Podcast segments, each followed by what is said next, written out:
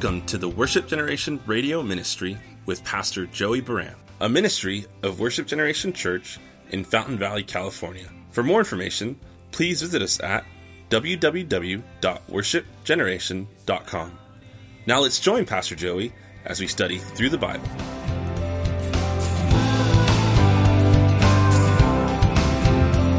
There's so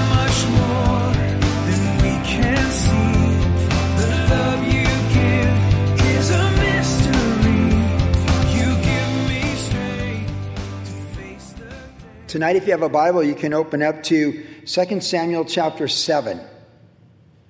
And as we come to 2 Samuel chapter 7, we pick up where David had brought the Ark of the Covenant to Jerusalem, to the city of David. He's super excited. It's, it's a really great time for Israel. He's now the king of all 12 tribes of Israel. The kingdom's consolidated, no more divided kingdom with Abner and uh, Ishabeth and all that. One kingdom, one king, the tribes united. It's, it's a, you know, you could say it's an apex for the nation of Israel because they went through hundreds of years of the judges where they're always getting beat down by their enemies.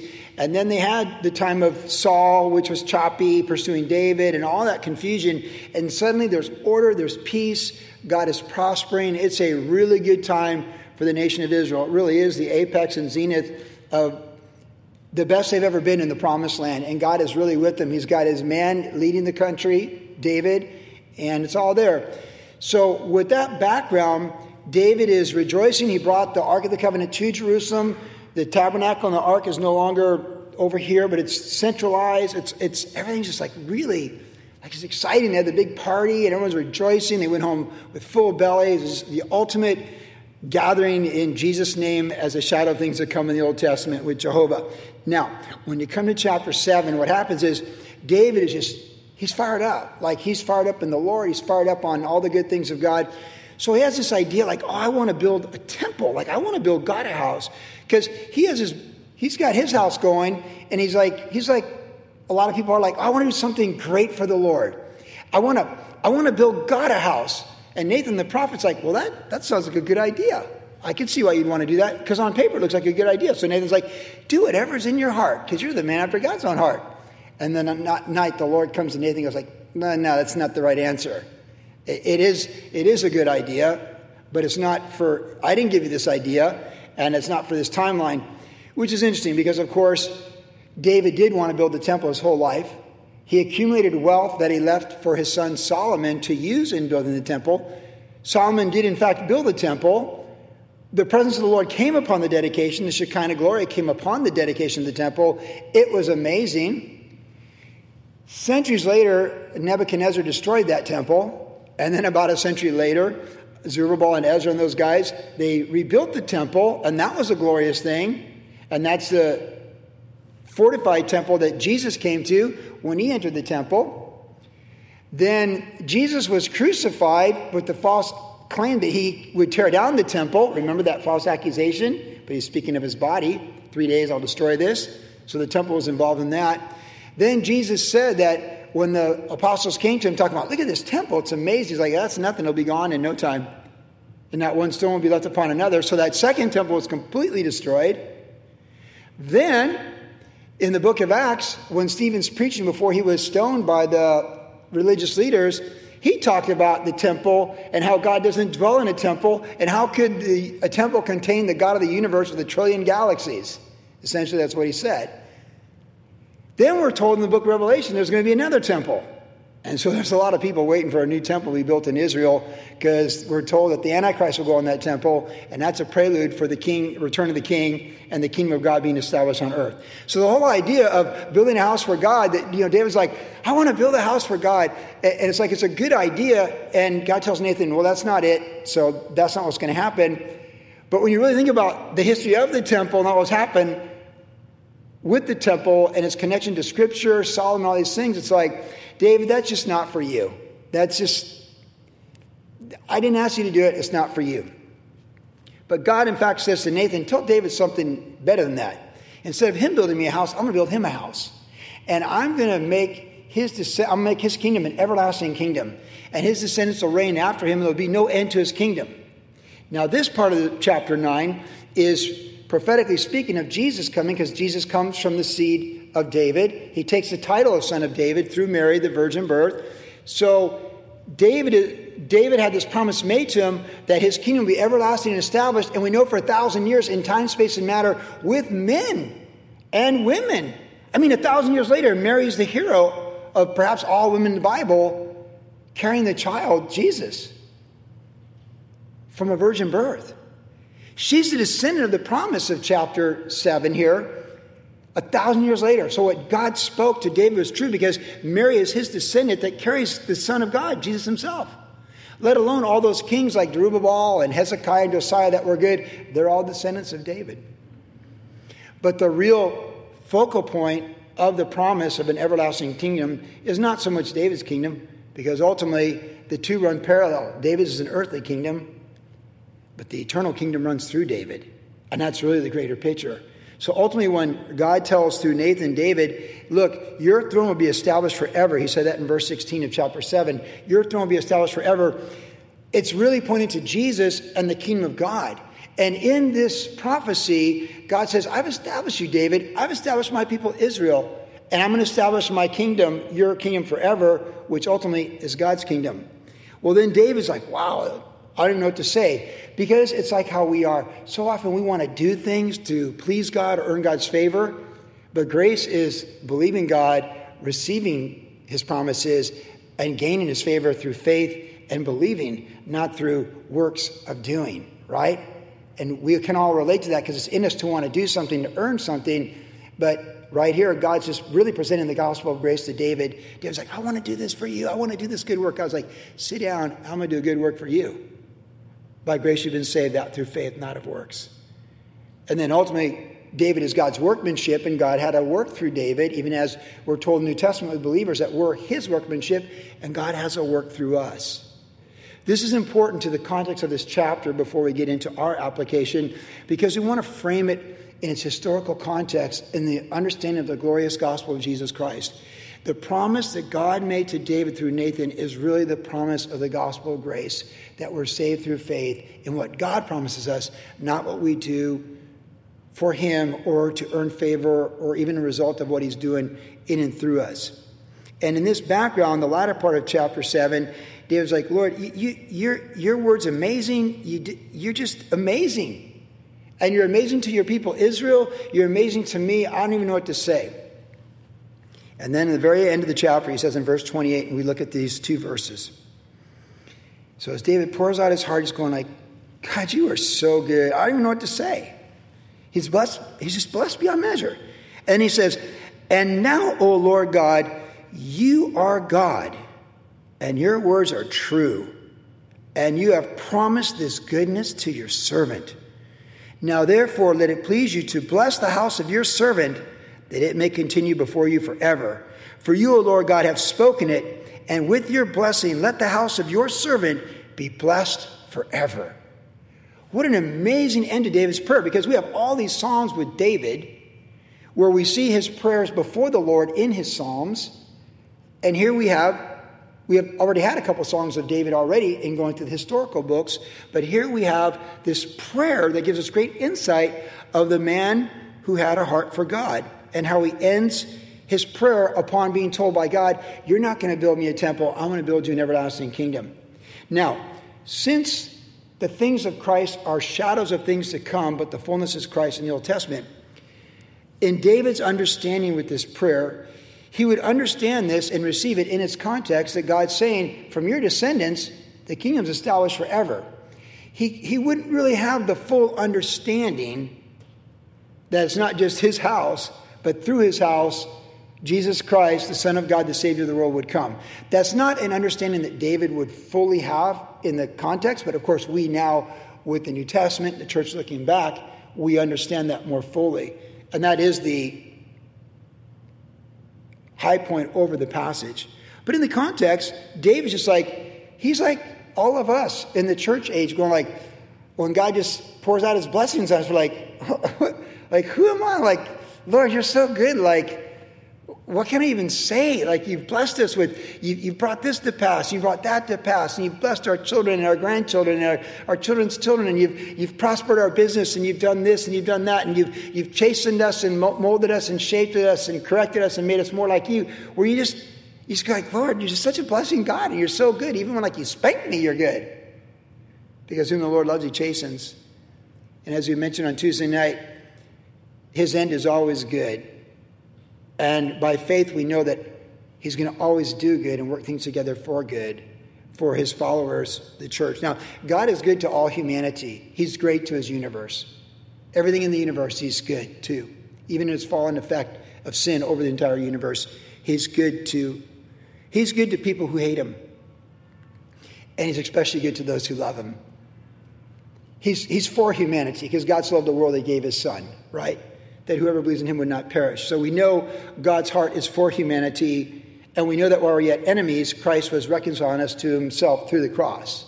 We got to keep that in mind when we think about the loss. Yes, they're under the wrath of God, which is revealed against all ungodliness and men who suppress the truth and ungodliness.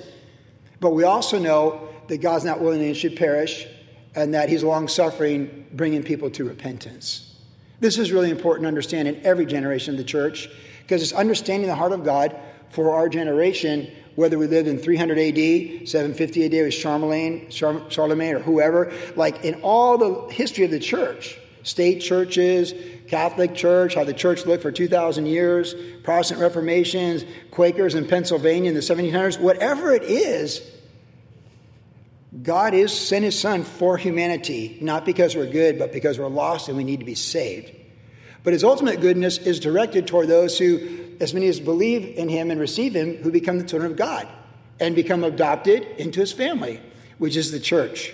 So, in this chapter, when David's talking about, when God talks about his blessings upon Israel, and then David talks about his blessing upon Israel, the people themselves, people of covenant, because this is God making a covenant with David, we realize we are the people of covenant. God has a blessing for humanity. He has a blessing for the nation of Israel, not yet complete. But his ultimate blessing is for the church. Because what he's doing for Israel ultimately is for the church. And what he's doing for the nations is ultimately for the church. So tonight, as we gather in Jesus' name in this facility, we are the children of blessing through faith in Jesus Christ. We are daughters of the King, we are sons of the King. And those blessings and promises that are yes and amen, they are ours. And I've been saying time and time again lately as we've gone through this book, they're no greater or lesser for you than they are for me. Through faith in Jesus Christ, we receive all the blessings, and they're applied to us. Now, with that in mind, as we look at these couple of verses, in this tail end of, of, David's prayer, he's not a man who's frazzled or unsettled. You know, the next chapter, it's like war, war, war, war, war.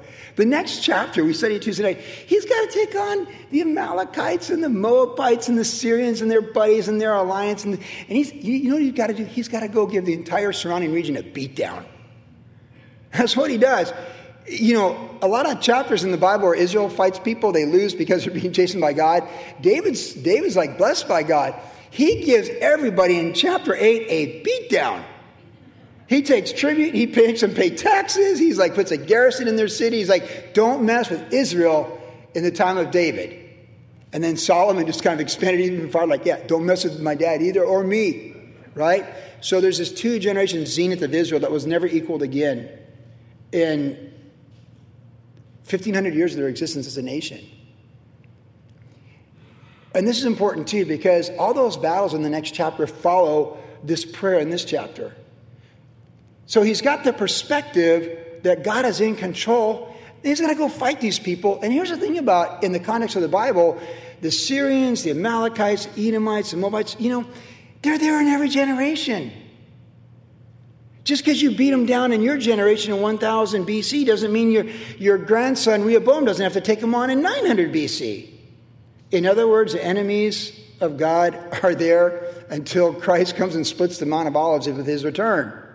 In fact, the Bible makes it very clear the whole world comes together at Armageddon to fight God, led by Russia and the kings of the East, which sounds like the BRICS if you know what the BRICS are Brazil, Russia, India, China, South Africa. In case you don't know those terms, that's the acronym for the global money powers trying to compete with the West and the Western bankers. Yeah, just know this the BRICS are the ones running the planet on the day Christ comes back. They're leading the charge, and they're going to lead the charge. That's what's going to happen. The Bible makes that very clear. But until that happens, there's going to be humanity at war with God. And the church is going to be on planet Earth representing Christ and the heart of God to humanity that's at war with God. Did you follow that? It's like a chalkboard equation. It's not Einstein, it's just Joey's simple biblical explanation. There is a world of humanity at war with God. And the church exists to be ambassadors for God and the cross of Jesus Christ to show them the heart of God and win them to Christ. And we know that the wrath of man produces not the righteousness of God, but that a soft answer turns away wrath.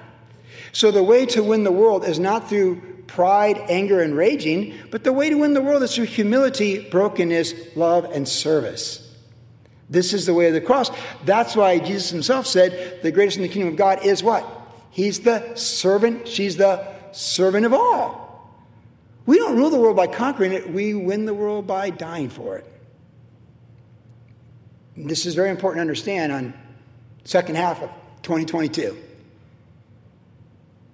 David is not moved by the, the trials and tribulations he's had to this point in his life, 40 ish, have shaped him to be an incredible man of God, ready for greatness. And the uncertain future, which is endless wars against enemies of God, is going to be there till the end of his timeline. But really, what became David's biggest problem in his life? Was it Edomites, Moabites, Amalekites? The biggest problem in David's life was the person in the mirror. The Edomites didn't bring David down. His lust for his buddy's wife brought him down. It wasn't the Amalekites that caused his sons to give him all that grief and problems. It was his decision to multiply wives that caused him griefs and problems. Which is what I've been saying for about the last 10 years. My problem on planet Earth, for me personally, is not people in power, it's the person in the mirror. And I receive that from me, and I think those who have a mature mind receive it for you.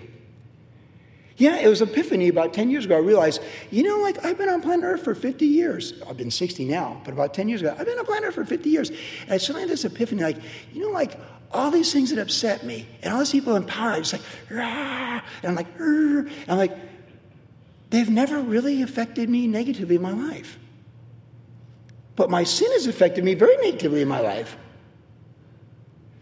This guy, this woman, they, they never they never came and took anything from me. I just let them upset me and ah, and like, but really, my problems are me, the person in the mirror. And this again is contextually very important because in this prayer of David, we have to understand it's not about Edomites, Amalekites, Moabites, and anyone else out there that is raging against God. It is about God is on the throne. He wants us to have a heart for Him and He wants us to live a proper life for Him. And that's really what it's about. And the woman who does that and the man who does that has peace. And that's what it's all about. So as we look at this text, he's really, you know, David is, this is what he's saying to the church tonight be blessed. God is in control. That's what David's saying right here. Hey, you're daughters of the king. You're sons, be blessed. God is in control. If it's health, be blessed. God is in control. If it's finances, be blessed. God is in control. If it's political people that want to destroy the church, God is in control. Anything that could upset us when we walk out these doors, we have to decide through self determination if we're going to choose to be blessed and trust that God is in control, or we're going to get moved from the place of faith and confidence in the Lord and forget that God is in control and allow ourselves not to be blessed by the things of the Lord. God wants to do a work in His church in 2022, part two. He wants to do a work in each of our lives in every season we're in. And if we make that the focal point of our life, we'll let Him run the universe. There's a trillion galaxies out there, and he knows the name of every single planet and asteroid and comet in these galaxies. He knows the name of every single one of them. He knows the hairs on our head. He knows the DNA of the one cell that you were in your mother's womb that made you who you are. So it's a good word to be reminded tonight to be blessed, like David, because David had the heart for God. So what do we learn from the heart for God? When he's praying to God, Be blessed.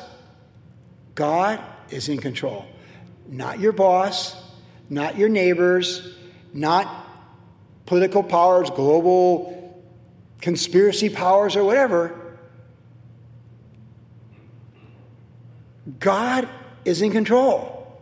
So you look at his prayer, and now, O Lord, drum roll, and now, O Lord, like a drum roll, and now, O Lord,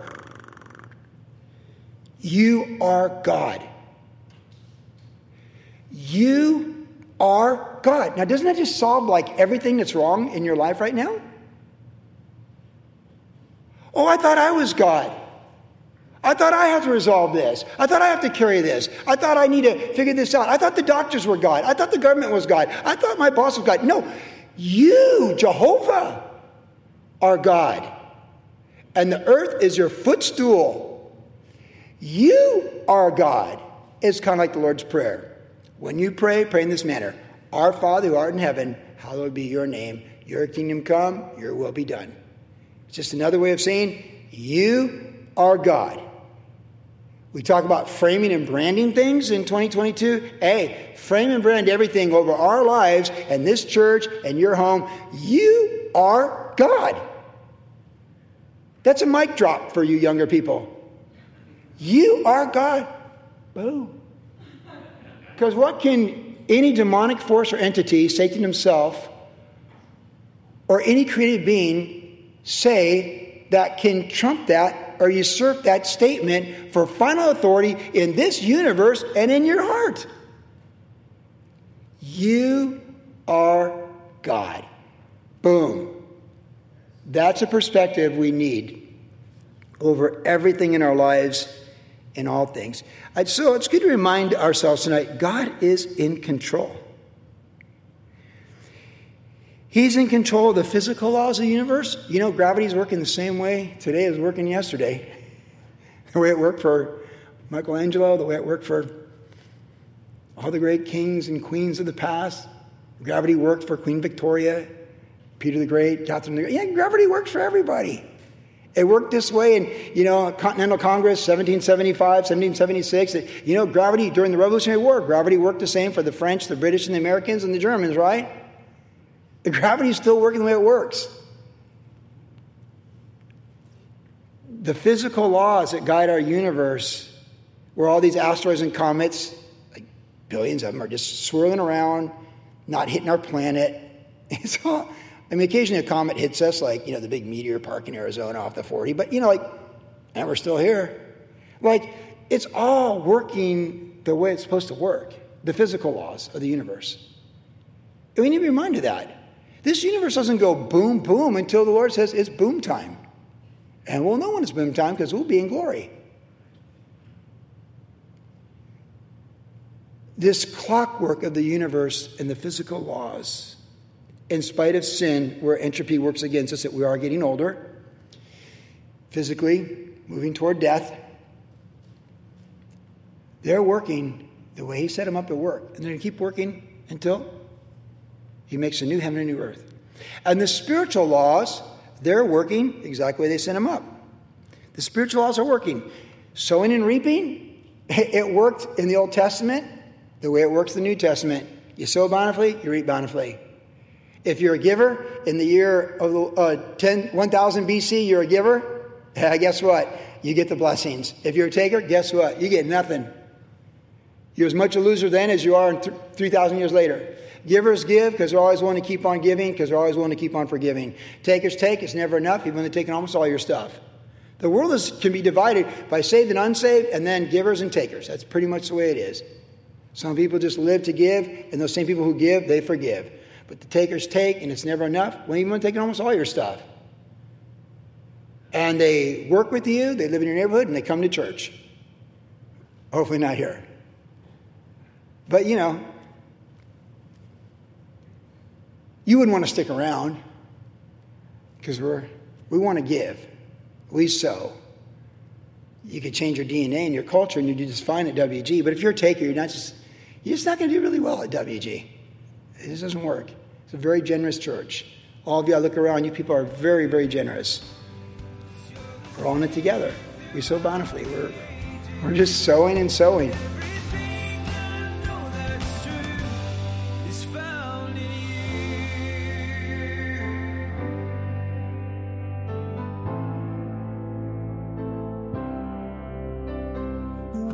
You've been listening to the Worship Generation Radio Ministry with Pastor Joey Baran. If you would like more information about the ministry of Worship Generation, visit us online at www.worshipgeneration.com, where you can listen to the podcast of today's entire message.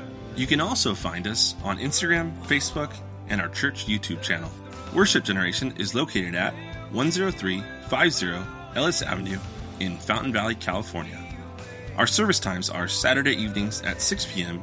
and Tuesdays at 7 p.m. For more information about Pastor Joey personally, you can follow him on his Instagram, Facebook, or YouTube channel. Thanks for listening, and God bless.